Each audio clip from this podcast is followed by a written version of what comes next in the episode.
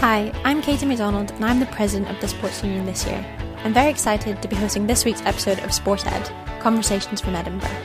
I'm joined today by our incoming president Gregor Malcolm, our wonderful current Sports Union honorary secretary and former Hare and Hounds club captain, who'll be taking over from me next year. This week, we've also invited two former presidents of the Sports Union to chat with us about life post presidency and share some of their best and worst sporting memories. We're delighted to be joined by Paul Duffy, current Financial Services Assurance Associate at EY, and Julia Stenhouse, current Operations Manager at the Scottish Handball Association. I hope you're ready for some words of wisdom, interesting stories, and all around good chat from Gregor, Julia, and Paul. So, um, I suppose we'll just start off with an easy question of what is your best memory, Paul and Julia, of being president, and what is your worst? Oh, I don't know. This there was a lot of good memories from my year. I'd say I was thinking about this a little bit earlier, but I'd say probably my best memory was President's Dinner. Um, I think all the events are definitely up there in, in the highlights, all the kind of dinner events anyway. But I'd say President's Dinner just because there was, I think it was about 180 attended in my year. Um, and kind of anyone who's involved in running the club, you know, the finance committee, blues and colours committee, intramural committee, media team were all there. Um, so you kind of get a lot of like really brilliant people all in the same room. Um, also, kind of as, as president, it's the one event where you maybe don't have to do that much. So actually, I did organize the event in my year. I was in charge of organizing it, but then literally once it started, I just had to make a quick speech, and that was it. You can kind of enjoy the dinner and enjoy the evening. Um, whereas the SU ball, blues and colours, you don't actually get to speak to many people just because there's quite a long time of sort of being on stage and presenting awards and things. So yeah, that'd be my probably highlight. Do you have a worst memory, or should we give you a second and go to Jules's best? Yeah, you can give me a couple of minutes to think of that. All right, Jules, what was your best memory as being sports press? Oh, there's so many to choose from. Um, yeah, no, I'm like Paul. I think the events definitely are top. You know, putting the Edinburgh spin on it, they're all they're all brilliant. Uh, I think varsity actually was one of was probably my my favorite event actually which is maybe a bit of a surprise in the president year but it was actually the first time i'd ever been to murrayfield. I know that sounds horrific but that genuinely was the first time i'd ever been to murrayfield. And uh, being in the stands and getting to go behind the scenes and getting to be on the pitch i mean it was just it was a phenomenal experience and yeah, I was just, oh, and everyone was so buzzing because everyone was winning, and it was just, it was such a brilliant day. So yeah, I think varsity definitely my favorite. One of my personal faves is the photo of everyone lifting the trophy that year of Jose's year, and it's just Julia in the background, like in a rugby top, like woo. Honestly, like highlight standing behind Heather Small, like this is amazing. Yeah, I just remember from that day spending the whole time in the Hector outfit literally just like lying across the pitch with the women's team when they won. Just me in the Hector outfit. My favorite was like escorting Hector to and from because it was in that weird changing room bit around the back by the practice pitches where the teams were. But then Hector obviously can't see. So then you're leading Hector out, and there was wires with you know those yellow and black things over them to kind of step up, and you had to pick both Gregor and Cecilia up as I escorted you to the pitch. That was that was good chat.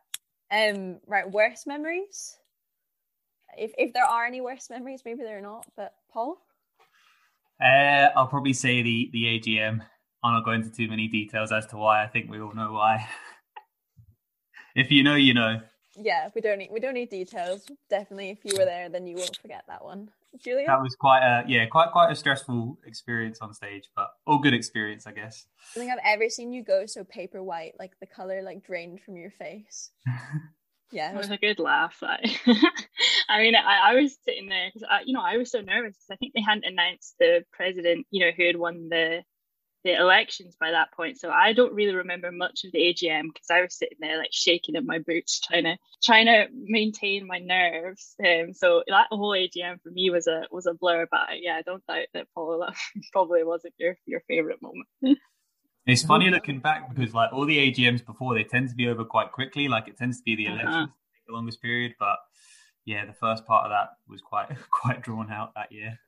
That was it was when I, I was first standing for exec that year, and I still remember sat there being like, "What have I got myself in for? If this is like what every meeting is going to be like?" But luckily, it wasn't the case. Yeah, I was sitting at the front, I think, with Cecilia because I think it was the same. It was the first year that we were running but we were running unopposed, so we were feeling pretty confident sitting in the front, just being like, "Oh, what's going on?" Most exciting it gets at Sports Union AGM. This year's was very uneventful.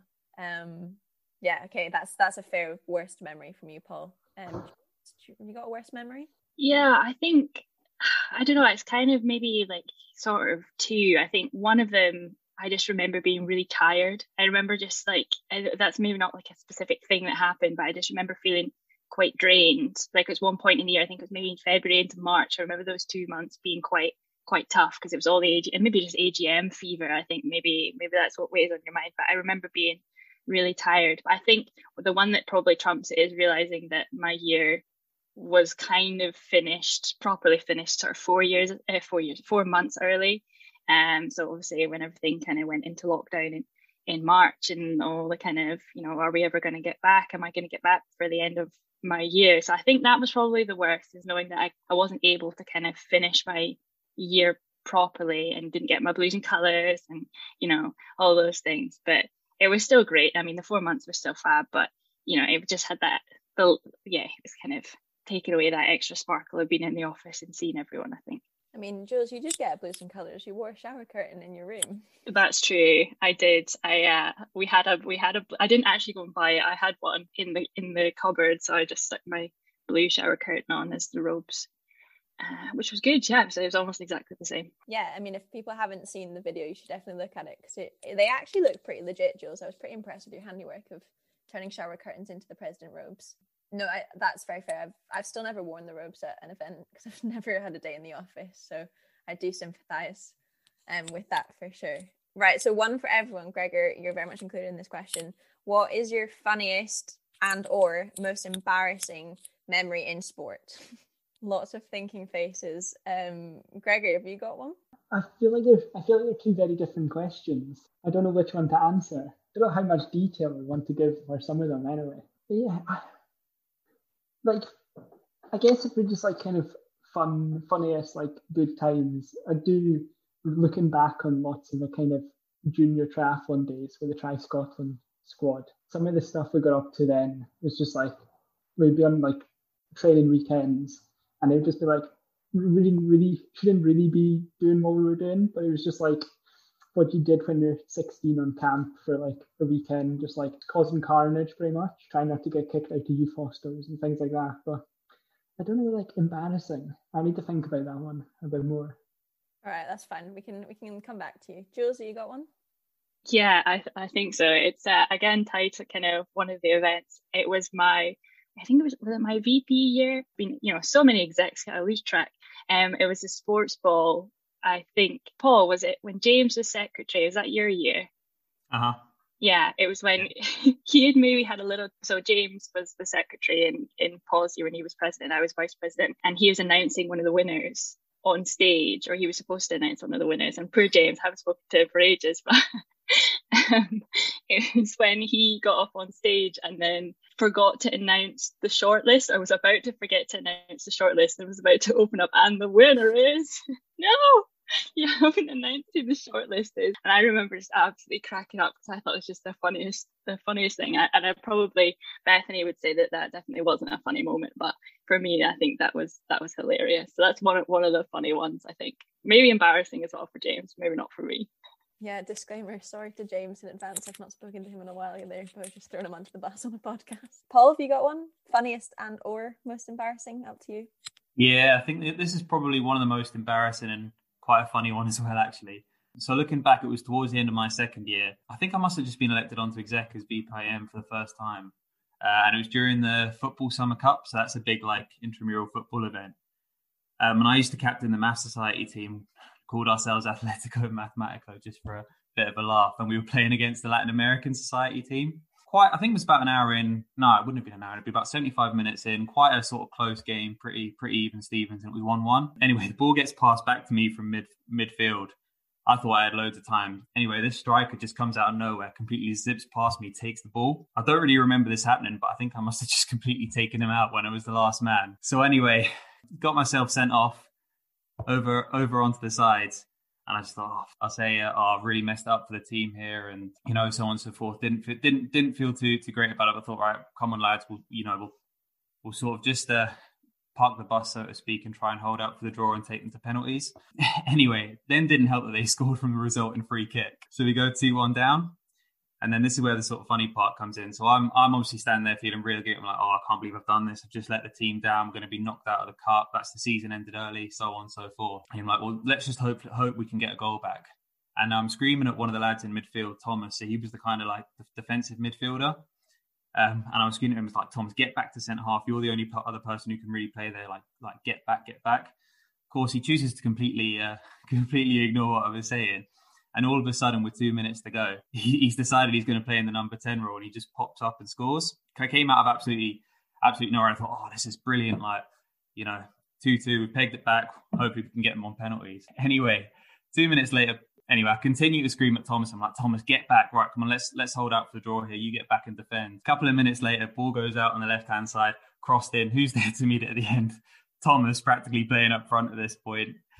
Scores we hold out for the win, win 3 2, and we're through to the next round. So, yeah, that's always a highlight. Well, Duffy, the coach who intramurals taken way too seriously. I um I just remembered another one actually from a long time ago. Um so it was my it was my first game for uni. Um and I played hockey, I was in goals and it was my first game for uni twos, I think. And we travelled up to Aberdeen from my hometown. And so my parents came to watch my first game, which was really nice got on goals and I was like, right, you know, this is my first game for uni. I got I got to show them what I'm made of.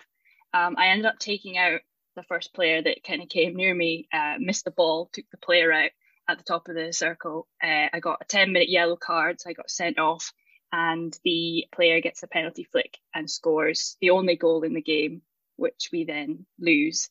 And I remember they sent on, I can't remember, it was like a kicking back, and he had my helmet on with no goalie kit, just the helmet on and the stick standing on the line, um, trying to save this penalty. And I was sitting there, my parents were looking at me like, what, what's just happened? And I was so embarrassed. I was like, I'm so sorry. All the way, you know, three hours on the bus home. I was like, this is my first game for uni. Like, this is just, just the most embarrassing moment of my entire life. But I can tell you it did get better uh, I kind of picked myself up to play in the next few games. But yeah, I'll never forget that. My only card I've ever gotten was a was a ten minute yellow souvenir and a red in my first game for uni. So that was horrific. Gregor, I feel like we're not living up to the precedent set here of getting sent off during matches. I don't it's, think I've ever it's been. Quite hard. It's quite hard to get sent off during a cross country race. We're not quite sure what I'd have to do for that one. We'll have to take someone out. Oh, I should have done that before. Have you tripped? Have you tripped in there? Yeah, I wouldn't put it past you, Gregor. Cross country's pretty lethal, to be fair. So you've got to sharpen those elbows. Get the elbows out to the start and see who you can get. The spikes are absolutely terrifying. Yeah, uh, get some big fifteen mils in in you. Like, yeah, it's like crampons. Yeah, it pretty much is on your feet. Okay, so kind of two linked questions. We'll go with this one first. So, what motivated you to join the sports union in your first year if you joined a club, and then equally what motivates you to run for um, an exec role? Don't know who wants to kick us off. I so I came to Edinburgh Uni mainly because of the reputation the hockey club had for just being really good. You know, they played in both BUCS and kind of the top league um, in terms of club or outside of uni stuff. Um, so that was it was kind of always going to be Edinburgh that I was going to come to. So uh, I got involved there, got involved in the hockey club, um, and started playing. I didn't. I actually kind of fell into the exec role. It was quite strange. I didn't come through the sort of conventional way. You know, normally is you you build your way up through the committee of your club, and then you know the next step up is exec at the sports union. But I kind of fell in sideways, I suppose. Um, I initially tried out for one of the roles in the for the hockey club uh, committee in my fir- end my first year, um, and I didn't get it. You know, it was quite a low down role. It was like a, a kit secretary or something, um, and I didn't get it. And you know the hockey, the hockey club is so big that if you don't get a, role kind of in your first try, you know, there's so many other people that are going to go for it as well that if you don't get in early, you probably wouldn't progress up. And so I ended up in my second year doing a kind of volunteering role in sports union where I was kind of writing sports reports. So the publicity officers of the clubs would send me their kind of roundups of their games and I'd put them together and put them in the student newspaper. And that was all getting directed by the USU publicity officer um, at the time. And at the end of the year, he said you so i think paul would have been i don't know yeah paul you would have been on exec that would have been your first year on exec um, when i was writing sports reports and he the, the publicity officer at the time said you know this this role's really good fun you should you should try and you know think about it stepping up for the publicity role. So I did, and uh, I didn't really know what it was. Had no idea what the sports union was. Really turned up to the AGM, didn't realize I had to do a speech, so wrote one off in the back of the back of my notepad, sitting in the audience. But yeah, I went up and won. So and that was kind of it. The rest was history, really. Paul, go follow that. So I was the first ever sports secretary for the Math Society. Um, so I kind of founded a football team, a basketball team, and a netball team for them. Um, obviously, we entered it, all of them into intramural competitions, which is how I got sort of so involved in intramural. And I suppose it gave me a pretty broad understanding of the program. Like I, I kind of knew all of the sort of strengths and weaknesses within sort of each sport and how that league was maybe run that year. So I definitely, I sort of knew I, I, I probably could have done a pretty good job in one of the IM exec roles. So definitely sort of had, had given it a bit of thought. But I was going into be uh, well, I ended up doing it in my third year. So I, I studied maths at uni you probably could have guessed from what, what I just said, third year always sort of tends to be the hardest. So I'd actually originally decided that I w- I wasn't going to run for it, that I really needed a year just to sort of focus on my studies and, and, get my head down. But then I remember sort of looking at the, the list of exec candidates once the once the nominations had closed and the list had, be pu- had been published. There were no nominations for intramural coordinator. So I remember looking at it and thinking, oh, that's that's probably a sign I should stick my name in for it. So yeah, stuck my name in for it. Of course, someone else then did as well. My uh, quite quite a good mate now, Paddy. But then the person who was running for VPIM ended up dropping out. So Paddy and I both both contested the role, and yeah, rest is history. Love it. Yeah, I think whenever I met you, Paul, you were the most knowledgeable person about intramural sport I think I'd ever come across. But I think you might have now been pipped that by Fergus um, after his couple years in the role. Um, not sure who would win that battle now. Gregor? I'd back Ferg, to be fair. I'll take that. not a bad person to lose to, to be fair. Gregor, what about you? What what made you run for exec in your third year? Yeah, in my in my I think to be honest, it's going to sound really cliche, but it was probably talking to Paul at the start of the year. Um, I remember having remember having a meeting with him in the office, like chatting about Hairy stuff when I was captain. Yeah, I don't know. It just sort of planted a bit of a seed of what like kind of the role was or the kind of exec as a general. And then I did quite a bit of work with Ross that year leading into the kind of um, BUCS cross country bid and that whole process. And I think from speaking to Paul and then speaking to Ross, it was sort of like, a, oh, I should at least run for something. I hadn't quite worked out what was my best option of to run for. So kind of took a punt with alumni partnerships because it was the first year of the role and it kind of allowed a bit of freedom.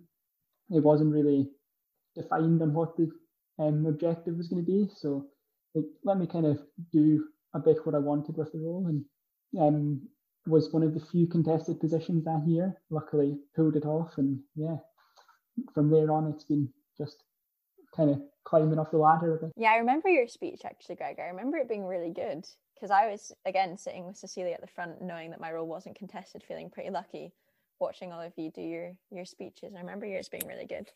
I think you sound quite. Sorry, go you sound, you sound quite surprised about that. Well, I think you'd like painted a picture prior to the AGM that you weren't really sure what the role was, and you know you weren't really sure if you were going to go for it, and then you turned up and your speech was a ten out of ten. So, yeah, you set the bar low, but you smashed it. So, I think I think that's what I just try to do all the time. Just continue that in life. Set the bar low and then ex- exceed expectations. Is that your plan for next year, Gregor? Yeah, pretty much. Pretty much. I've been found out already. I think mine was pretty similar. I had Ross, Paul, and Mikey probably telling me that I should run for roles. I think it's pretty pretty difficult to tell Ross Simpson no when he's kind of convinced himself that something should happen and is just dropping not so subtle hints all the time. And same with Paul. I think we were walking around the gym. I remember that, and you being like, "You should, you should definitely run." Me being like, "No, I don't have time for that." And then again, it wasn't it wasn't contested. So yeah, the rest is history. Okay, so moving on then to, I think Jules, you'll like this question. What has been your most typical Edinburgh student experience? Do you mean like me personally, or like what I've ex- I've experienced from other people? Either one, either whatever screams Edinburgh to you. Oh, I need to have a think about that. I'll I'll jump in. The first one that springs to mind for me is just big cheese on a Saturday night. I miss big cheese so much. Big yeah, big cheese on a Saturday night and not being able to find a, a desk in the library. Yeah, that's gotten even worse this year because all the desks are more than two meters apart. So you can imagine what the library is like now. Yeah, can't say I missed that. Gregor, Jules, you got any? Doesn't matter if you don't. I'm trying to think of something. You know, I'm struggling. I've obviously probably had quite a few, but just nothing springing to mind. I think mine is every time I go, well, not during the pandemic, obviously, but pre pandemic, every Saturday or Sunday when you go for brunch anywhere in Edinburgh, really, and the whole of Loudons or Hula is just filled with Edinburgh students. That always screams Edinburgh student to me, but I'm definitely part of that, so I can't really say anything at all. An overpriced brunch says Edinburgh student to me. What about you, Jules? Well, one one thing I'm, I'm I don't I can't believe I'm like saying this that I actually uh, bought this, but I am um, I bought a furry bucket hat over Christmas time. I'm not sure why. I think I was just like, you know what? Yeah, I can totally pull this off.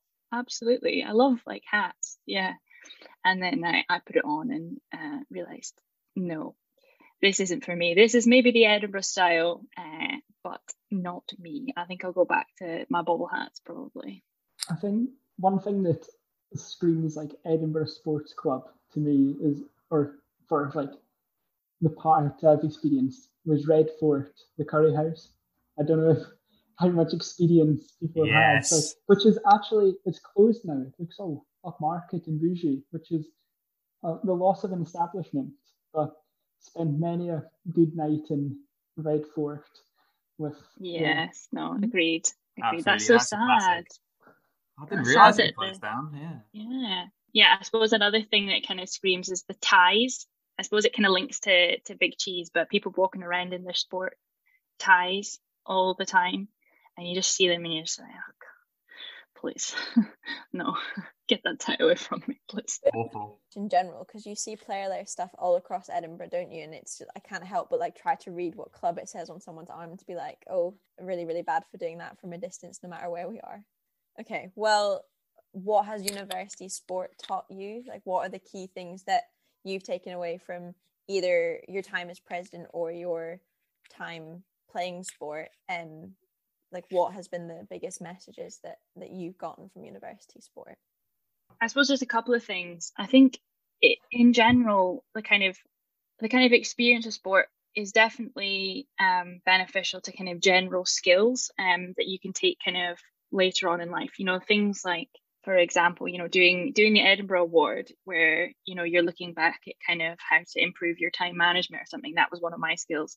And obviously it's maybe not directly related to sport but of course it's it's part of the kind of sports leadership and those are kind of the skills that you can develop on and off the pitch really but you know just like kind of maybe being appreciative of that you can improve on things i think and, and maybe being reflective on what you can do to improve on on those things um, another thing for me is definitely thinking more positively. And I think the president role probably taught me that was like people come to you with a lot of kind of complaints about things and things being negative, you know, and, and obviously, you know, you're there as a kind of lend to lend an ear, but you know, you are there to to listen to people's problems.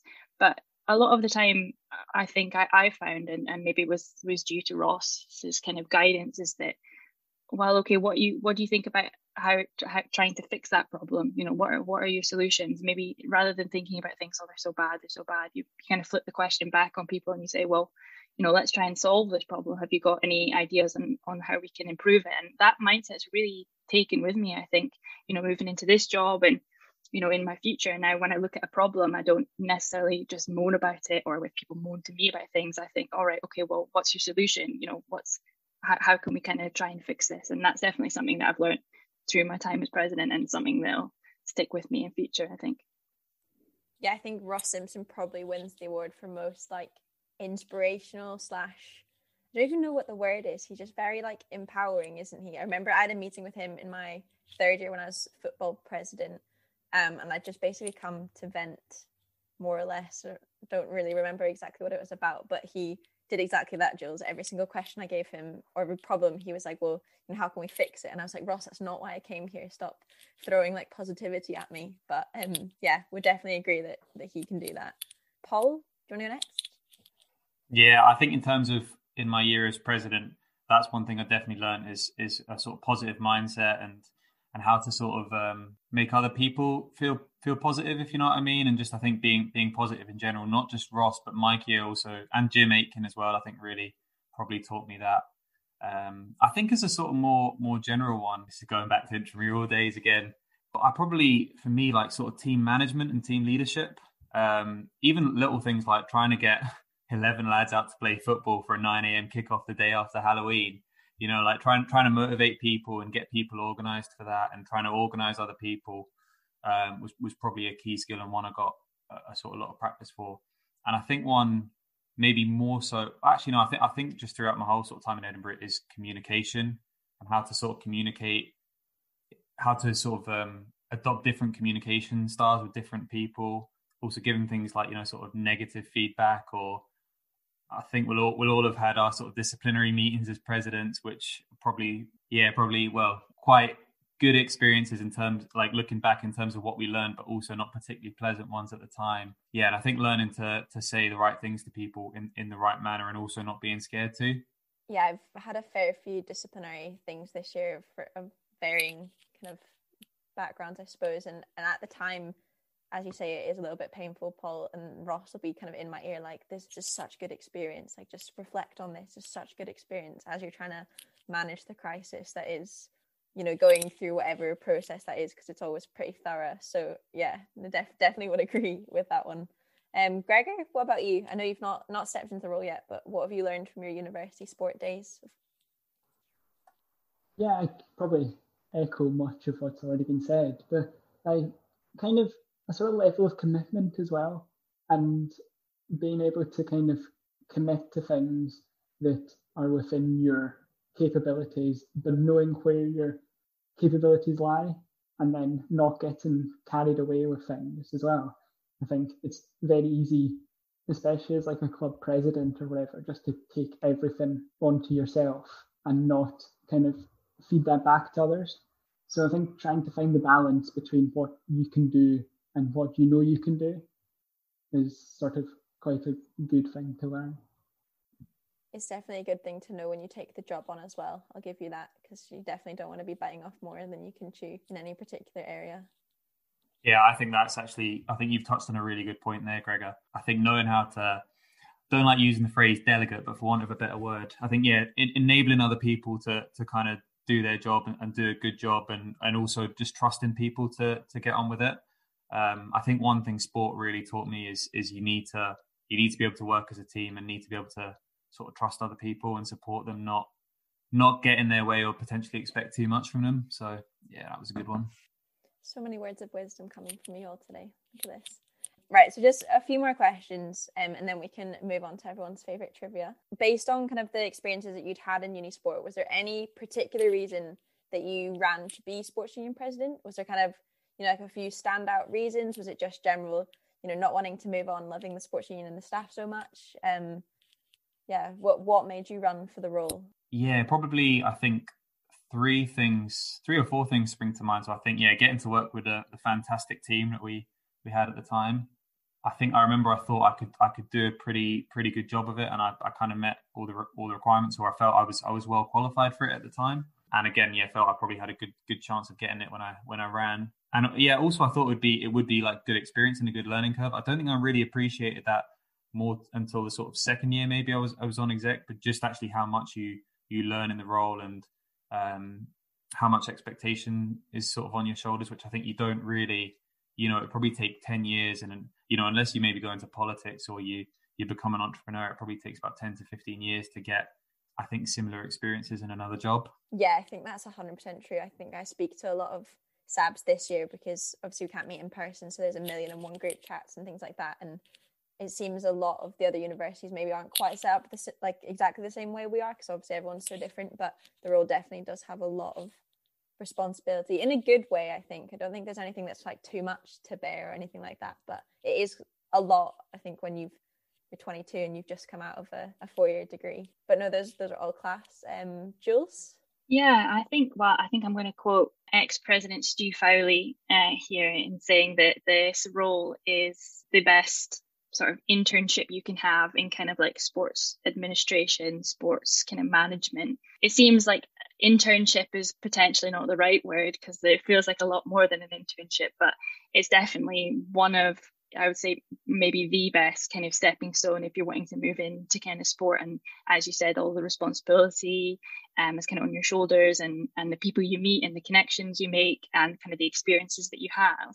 Um, is definitely a brilliant, you know, position to be in to, to to gain that experience if you're wanting to move in not necessarily just a sport, but you know anything as as Paul said, you know anything that's kind of got that kind of man, managerial or operational kind of aspect to it. You know, you've got some some really great um, experience. I think for me, obviously, that was definitely what I was trying to kind of navigating what I wanted to do. So my degree was psychology, and whilst you know it was a really interesting degree, it was maybe not necessarily something that I could see myself kind of stepping into after uni. There was a while where I was thinking I could maybe go into kind of clinical psychology, maybe, but quite interested, you know, quite interesting to do, but it just didn't really suit me. And I remember every time being in like the sports union building, I was just like, this is me you know i am at home.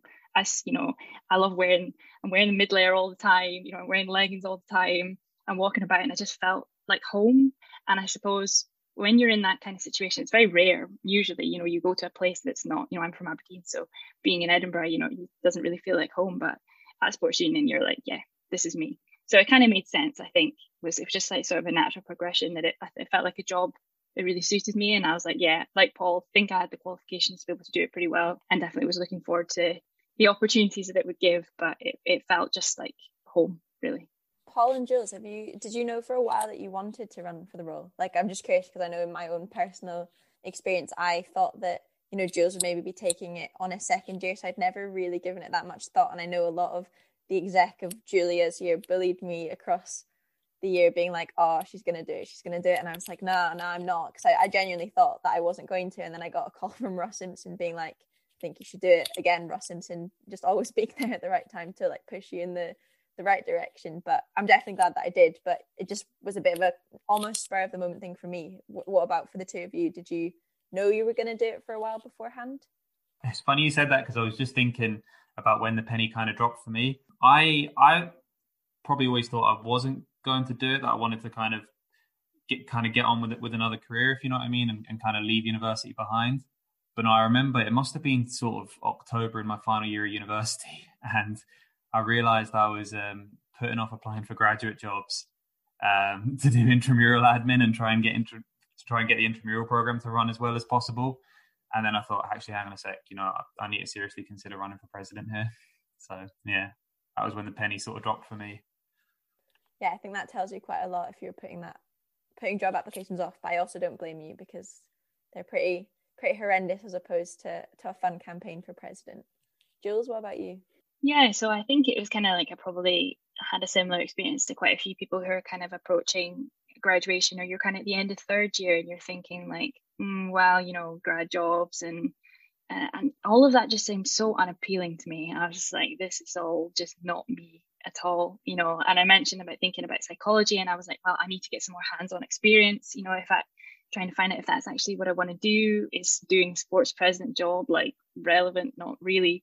There was a while, probably um, sort of November, uh, October, November, um, of kind of my third year, where I was kind of like, nah, like nah, don't don't see this, and or no, of my would it be my yeah, I think we've been third year because I was thinking about, well, should I go into vice president and then maybe with the end goal of being into president? So I think I think by then I was kind of like, nah, nah, like I, I, need to get more experience. I need to take a year after you need to go and do some volunteering and things. And then I remember it was sports ball and I was just like, no, this is brilliant. And I remember I was still wavering in my fourth year a bit. And then I got to the next sports ball when we had the vice president speech. And I remember doing my speech and then sitting down and I was just like, this is brilliant. Like this is just so good. Like why on earth would you not do this for a, it's only for a year. Like the experience, like yeah, absolutely. Like I've, I've got to get hundred percent. So from from Christmas, so the the sports ball, uh, yeah, I was absolutely guns blazing to to go in and run my campaign. So uh, yeah, it was it was a, a cert by then. Did you have the same that I had, where you had just I just done my VP speech in the January of my fourth year, and then you were going up on stage just to kind of do the the rest of the the awards and stuff and I had Jim directly opposite me at the table and he just kept being like Katie and like pointing at you and I was yeah. like no Jim no and he was like yeah. yeah. No, I was the same. I was. I remember sitting down. I actually, you know, what it was. It was. Um. It was both Eve Olone and Robin Drummond, at the after party. So we were in Why Not? And I remember them standing next to me being like, Julie, you got to do it. You got to do it. Like, come on. It was like two in the morning or whatever. Like, God, you got to, come on. You got to do it. I was like, guys, come on, just let me party. Leave me be. All the best career decisions are made in Why Not, obviously. Exactly. Gregor, what about you? When did you decide? It was, I kind of had the similar, like, to Paul, sort of like October, November time being like, nah, not gonna, not gonna go for it. Like, I'm sure someone else will go for it and be probably better than me. Um, and then it was like, it got to kind of Christmas time and I hadn't applied for any jobs, had no clue what I was doing. And sort of home at Christmas, dad had the sort of, what, what are we doing next year kind of chat. And it was like, oh, I need to, I need to work something out. And then kind of came back in January and sort of had a look at some master's programs just to delay real life a bit more, even though I'm currently doing a master's. Um, just do something totally different, looking a bit more at sport. Because I think, similar to what Julia said, actually, I feel I felt more at home in Pleasance than I did in JCMB. And like that was where I spent five or four years of my time was JCMB and just never felt as settled there as I did at 48 Pleasance. So I think then kind of January, February, it was like I kind of had a chat with a few people, spoke to Katie and Paul and Crespo and that, and it was like, do you know what? I actually have no reason not to go for it. I've got nothing to lose. If I get it, like it'll be an amazing opportunity um, and opens a lot more doors. So sort of threw my hat in the ring, put my name in the goblet of fire, if you will, and then sort of found out I was the only one, and then was like, oh, well, that was somewhat anticlimactic, but was very exciting at the same time. So didn't have the fun of a big campaign trail, but made it made life a lot easier, especially with the master's project due. You guys have had such an easy you and Katie um don't haven't had the woes and the sleepless nights of campaigning like you. Like me and Paul have or had. Horrific. Wasn't so easy back in our day. Horrific. Did not enjoy it one bit. It was the lack of sleep that got me, I think. I didn't like it. I loved it looking back. No. Julie, no, I've got a lot of good memories from my campaign. To be fair, do you actually? That's that's quite impressive because I remember, yeah. Julie, I was speaking to you at post AGM on your like the night you'd just been elected, and we we got you some dinner or something because you were like absolutely just wiped. Then you genuinely were like, I've I've not slept in three days. And... Well, that's because my dissertation was due in between. So campaign days were Tuesday to Thursday, and my dissertation was due on the Wednesday of campaign week. And honestly, it was just horrific. Like the whole thing. So I managed to get my dissertation done in advance. So I was like, you know, you know, student here. But obviously that was like a lot of no sleep um in the run up to campaign. And then obviously over campaign period, it's also no sleep.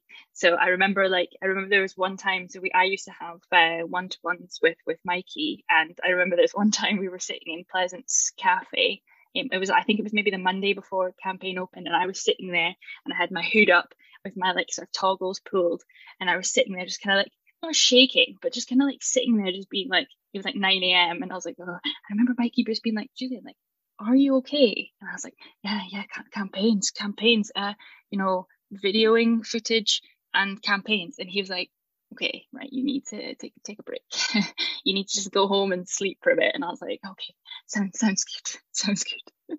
so yeah, not again in a hurry. But saying that, Paul, I was kind of like your campaign managery sort of person, wasn't I? I helped you with your your graphics and stuff. So I like doing that side of it when it's not me on like the the, the one that's actually getting out there. I like doing the organizing bit. I think that's maybe more suited me. No, uh, integral, integral part of the team, Julia. I quite nice look back through all the um, previous campaigns in like just a month or so ago when I wasn't sure whether I was going to have to run against anyone. So it was quite funny looking back at Paul's and Julia's campaigns and then even ones previous to that to see like what's the same, what's different, and see all the all the comments on the Facebook pages of like, oh, voting closes in one hour. Everyone message people, go, go, go. So it's honestly so hectic. And you feel so bad looking back because I remember I was like sending messages to people who were like vaguely attached to the uni, that you know, that could vote because they had like a student number, but I hadn't spoken to since like freshers. or sports what was it freshers in our year if i can call it freshers um old folk year um but yeah no like literally reaching out hadn't spoken to them like the last message was like you know 2015 and me going hey you know what's up um not related to anything but do you want to vote for me um because yeah and they'd just be like oh okay that's fine you can just be quiet. And I remember doing that to so many people and just being like, I feel so horrible. It's so selfish. Like I hadn't spoken to any of these people, but I was like, I'm so desperate. I was like, please, please, one of you could make the difference, please. I think I felt, I feel so lucky that we didn't have to do that because I think I was the same as you, Jules. I had an exam on the Wednesday of what would have been campaign week, and I was just like, I can, I cannot do both. I will not do both. But fortunately, again, didn't didn't have that problem. So yeah, touch wood. But Gregor, you did beat someone. Gregor, you beat Ron. So yeah, that's true. Yeah, I've got a one up from Katie. Yeah, you do. I, I at least had a vote. I didn't even beat Ron, so hopefully I'm doing a good enough job in the role. Um, okay, last question, and then we'll go on to trivia. What advice, Julia and Paul, would you give Gregor for his year as president? I'll try and think of some advice too, Gregor, but I'm not as wise as these two yet. So I think all my answers seem to be revolving around sleep, but make sure you get enough sleep. that um that's one thing I remember well because obviously the, the, the office hours I don't know if you guys still do that out of office but it's 8:30 4:30 in my year um and so when there was you know a bit of a walk involved and so you still had to get up you know, and I'm quite a, I'm not a morning person, so um, an 8:30 start for me was, was early. But um, I remember being in my bed, you know, like 10, 10:30 on a weeknight, and you see some of the Sabs and they're out on a Wednesday night, like with their pals, you know, from the. And I was like, absolutely not. Like, be in bed 10:30 every weekday. Um, so I think that definitely helped me a lot, especially when things were quite stressful. You know, just making sure that you're eating you have snacks always have cereal bars in your drawer in your office um, because i get the three o'clock hunger and you'd have to walk to the shop. So make sure you have a little snack for three o'clock as well. Julia's all about the self-care because the biggest advice you gave me jules was to protect my lunch hours which yes. has been very good this year because we still do 8.30 to 4.30 but it's harder as everyone is experiencing in digital times to actually stop at 4.30 so yeah it's good to make sure you eat and sleep. It's always a good thing. Yeah. Definitely. Paul? Probably got three pieces of advice I could give. Um, the first one is one that Cam Ritchie um, gave to me. So Cam's the Deputy Director of Operations at Sport and Exercise for the listeners who maybe don't know. And I remember he said to me, it might have been in my first week or two, said to me, you know, one bit of advice I can give you, mate, is just enjoy it because it will it will fly in. And honestly, like that stuck with me the whole year. And I'd say always remember that because it just it's over before you know it. Um, so you got to make the most of it. Um, second one is another one that Stu Fowley and you and Malcolm kind of said to me, but Stu said he always thought of the role as you know it's like a crystal ball that you've got to protect and you hand it on to the next person in a, in a better place than you find you you found it. So you know maybe don't get too sort of drawn into making you know big big changes and trying to change it and all this. I think just just try and leave it in a better better place than it was handed to you. I think that's something we've all tried to do. And then the third one, I think you already sort of touched on this and what you've learned from sport, but kind of know your strengths and know your weaknesses, know what you're good at and what you'll need help with. And yeah, in terms of the the sort of weaknesses or maybe the the things you don't feel so sort of good at, get you know get the right people around you to to help with that and sort of run those for you. Just just going off personal experience, I sort of felt pretty pretty good at the sort of participation and also the finance side of the job.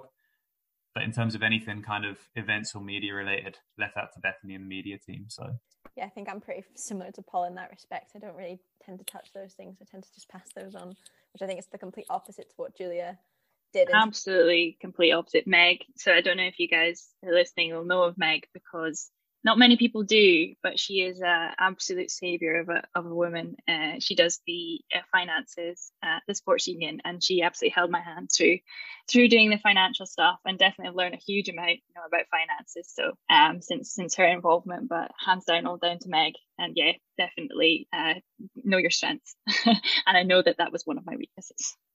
I suppose the only thing I'd add to it, Gregor, for you, depending on what your year looks like, because obviously so much stuff changing at the moment, but whether if you're in the office, you'll have a lovely note from Julia on the whiteboard still because Julia left it for me, and I've obviously not been able to utilize it about basically what Paul was saying, like enjoy the year because it's gonna blink, you're gonna blink and it's gonna be over.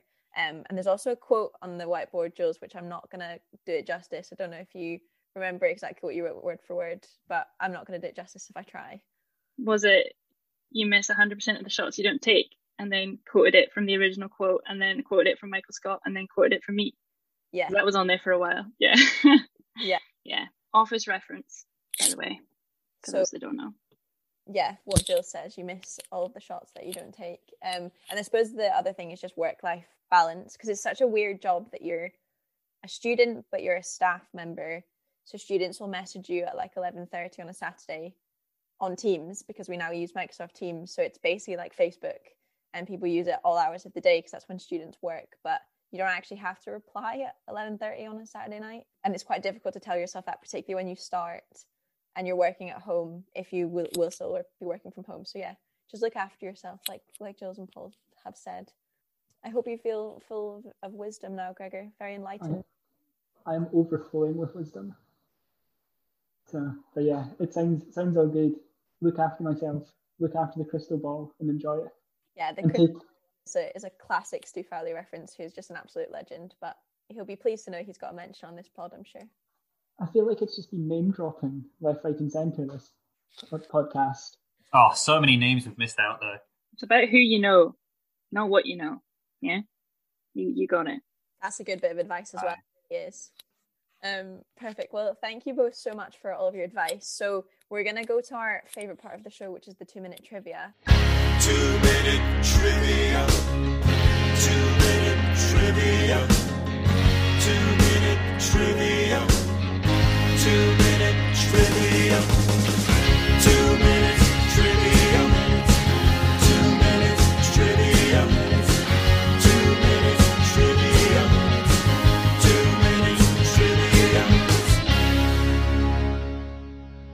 Check out Chameleon Lady, who provide our amazing jingles on Instagram at Chameleon Lady Official.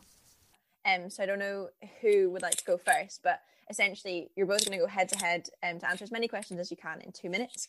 So perfect. Right, Julia, are you ready for your two minute trivia? Three, two, one, go. When was the SU founded? Uh, pass. How many SU clubs begin with the letter T? Six. Uh, why is Teviot world famous? Pass. Which is the most recent sport to join the sports union? Handball. In golf, what is the wor- word for three under par? Birdie. Who came second in the FIFA Women's World Cup in 2019? England. How many SU presidents have there been? Pass. What is the largest country in the world? Russia. What was the Scotland Italy score in the Six Nations this year? 53 10. Who is the longest serving SU staff member? Meg. How many sports clubs are there for the next academic year? 65. Which team beat Hearts FC last week in a shock victory? Oh, it's like Fur Fur Fur is an Edinburgh team. I uh, pass. How many Olympic gold medals does Mo Farah have? Six. How many students are there at Edinburgh University? 42,000. And who won the Super Bowl in 2021? Tom Brady's team. Uh, the Buc- Buccaneers. Is that right? No. See? Hmm? The city? Clue? Uh, pass. Go back to start. That's all of our questions. So... Oh, can you pass them? Can I do them again if I pass them though? Figure how much time is left. Um, 15 seconds. Go, go, go. Right. Um, what year was the SU founded? 1901. Okay. Um, it's wrong, but finish. Congratulations. It was like 1856 or something. All will be revealed very shortly. You've okay. successfully completed our two minute trivia. Thank you for playing. Thank you for having me. Ready? Three, two, one. In in what year was the sports union formed? 1866. How many SU clubs begin with the letter T? Four. Why is Teviot world famous? Uh, oldest purpose-built student union building in the world. Who came second in the FIFA Women's World Cup 2019? Uh, Netherlands. How many sports union presidents have there been? 76. What was the Scotland Italy score in the Six Nations last weekend? Oh, something like 52 10. What is the largest country in the world? Russia. Who is the longest serving sports union staff member? Oh, Meg Kemp. How many sports Or clubs Irene are there? McTurnan, if you mean in total. How many sports clubs are there for the next academic year? 65? Which team beat Heart, Heart FC last night in a shock oh, victory? Oh, Brora Rangers? How many Olympic gold medals does Mo Farah have? Six? How many students are there at Edinburgh? 42,000? Who won the Super Bowl in 2021? Pass. What is the most recent sport to join the sports union? Handball? In golf, what is the word for free under par? Albatross or double eagle? I can go back to the ones you have passed. Um, who won the S- Super Bowl in 2021? Uh, Miami Falcons? That's the team. Uh, that, that's that's all the questions. I'm trying to think for the T one. Is it? I can think tennis, taekwondo, table tennis. Might only be three. Smashed it. You both got through all the questions. I'm very, very impressed. So We need more questions next time. have more questions next time. So we're back with both Paul and Julia, and they obviously don't know how they've got on yet in our two minute trivia. So we're going to read out all the answers and we'll see who's the winner. And the score to be at the moment is seven points from Megan Davies uh, from the Trampoline Club, who scored seven last week. Um, so can we beat that today? Um, I think we we may well have done. So um, we'll need to just keep score as we go through the questions. Um, so when was the sports union formed? The answer was. The sports union was formed in 1866. So I believe that Paul Duffy got that correct. Um, how many SU clubs begin with the letter T? Jules, Paul, would you like to take a guess at reading them all out? I think it's three. Well, I think I originally said four, but I think it's actually only three. And Julia, I think you said four as well, didn't you? Mm, you, I actually can't, can't Oh no, it would be four. Trampoline. Forgot them. I think How I maybe said trampoline? four or six. I can't remember what I said. Okay, Gregor, would you like to read them out? The, there is table tennis, taekwondo, tennis, touch touch rugby, triathlon, and trampolining. So there are six. Six. So I either said four or six. I can't remember which one I said. So uh, maybe um we maybe have to go back and like retrospectively find out. Keep the point on that one because I, I want to say that you did say six. Um, so why is Teviot World famous?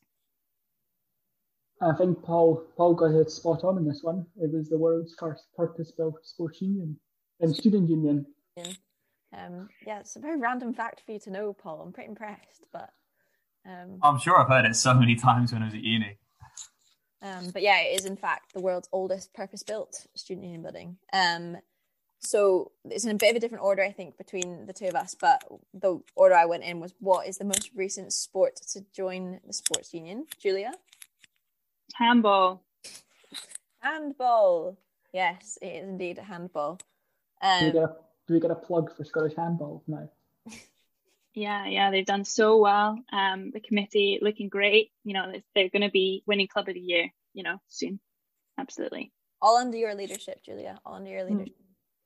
um, which is, I'm sorry, in golf, what is the word for three under par? Gregor? It is an albatross or double eagle. I believe that Paul got both of those, but it doesn't. Don't think that gives you an extra point. You can just have the one. Um, but well done. Who Have came, you ever have you ever have you ever got a double eagle or an albatross, Paul? No, I've not. I uh, only got my first birdie last week. Big up. I rate that. my favorite recently, Paul, has been your Stravas of you on the golf course because it's like the most higglety pigglety like route I've ever seen. But I guess that's what happens in golf. I've, I've never really played. I know Jules has played. She's fantastic. Oh, oh yeah, I'm, I'm world class. That zero percent accuracy score that Julia had the last time that she played golf. Yeah, yeah, it was good. um, right, who came second in the FIFA Women's World Cup in 2019? Gregor?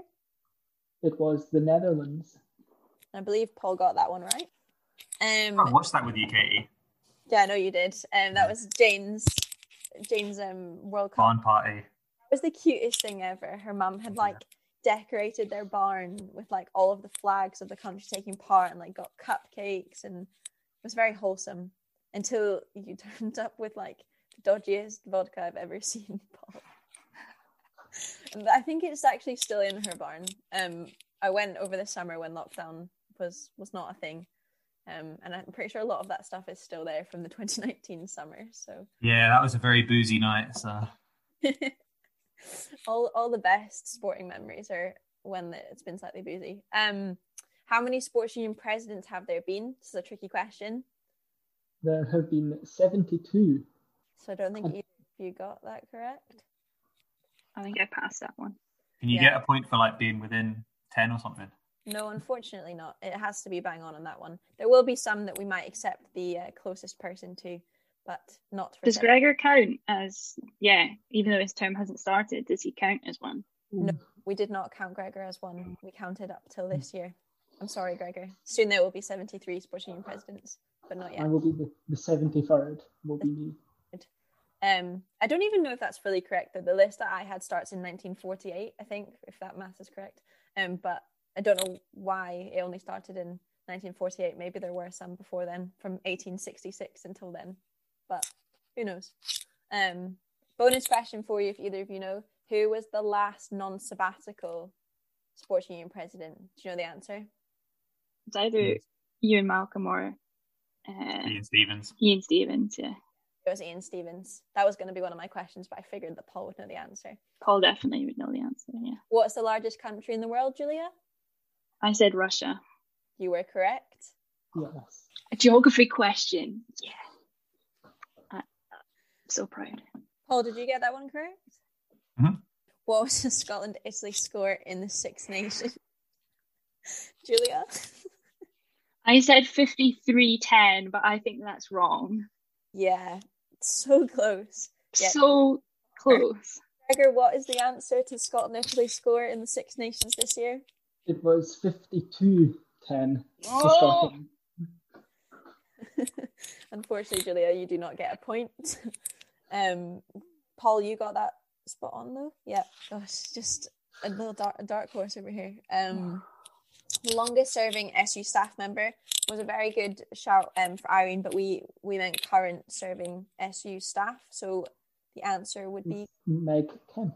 the wonderful Meg Kemp, which you both got. Well done. Um, how many sports clubs will there be for next academic year? I believe you both got this one correct. It will be Gregor. 65 clubs. Back to 65. Yeah. We'll, we'll see how long we remain. Um, which team beat Hearts FC?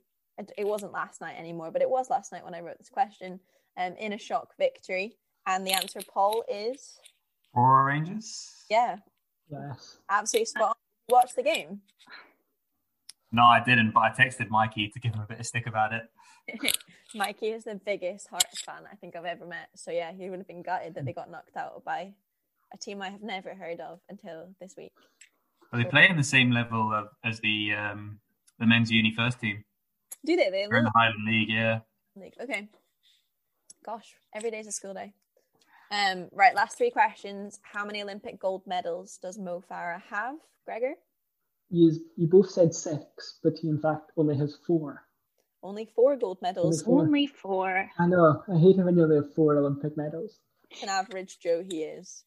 Um, yeah, very impressive. Four gold medals. Uh, right, how many students are there? And I don't remember if either of you got this exactly spot on, so we can do closest one too. I Um, think we both said the same answer. Yeah. did they? You both said 42,000. And the answer. The, the answer is 43,000. So So Oh, come wrong on. then. But I Lennon think, has Wrong. yeah, I think they should both get a point. okay, majority. nice. We can give them both a point for that. Um, and lastly, Gregor. And Katie. who won the Super Bowl in 2021? I think Joe's got half of the name right. Um, Gregor, who who won? It was the Tampa Bay Buccaneers. So yes, Jules, it was Tom Brady's team. Um, Mm. but you only got Buccaneers, so we can't give you the I don't even know if I said Buccaneers. I said like Buckaroo or something. It was close enough. I was going to give you a point, but you didn't say Tampa Bay. So, No. And Duffy, hard luck on that one. Um, right. So if I've done my maths correctly, and please do correct me if I'm wrong, that means that Julia finished with six points. I'm happy with that. Yeah, yeah, we'll take that. And Yeah. Paul, I think, scored 10 points, which means that Paul Duffy has stolen the crown from Megan Davies to be our reigning two minute trivia champion. So, congratulations, Paul. Well Can I- done, Paul. Be Thanks, guys. First time I've been called a champion in my life, so take that. Oh, you're always a champion to us, Paul. Don't worry. Well, Champion in our hearts. yeah, an inch real champion at least. Not about the winning, Kate. It's about the taking part. It is about the taking part. Agreed, agreed. That's why I'm the true winner. Not so, Julia. Sport's the real winner. Yeah, okay. Okay, well, we'll agree on that. What a lovely ending to our podcast, Paul. Sport is the real winner. It's what's brought us all together. Sport. Yeah, I'm still buzzing I got that Russia question right.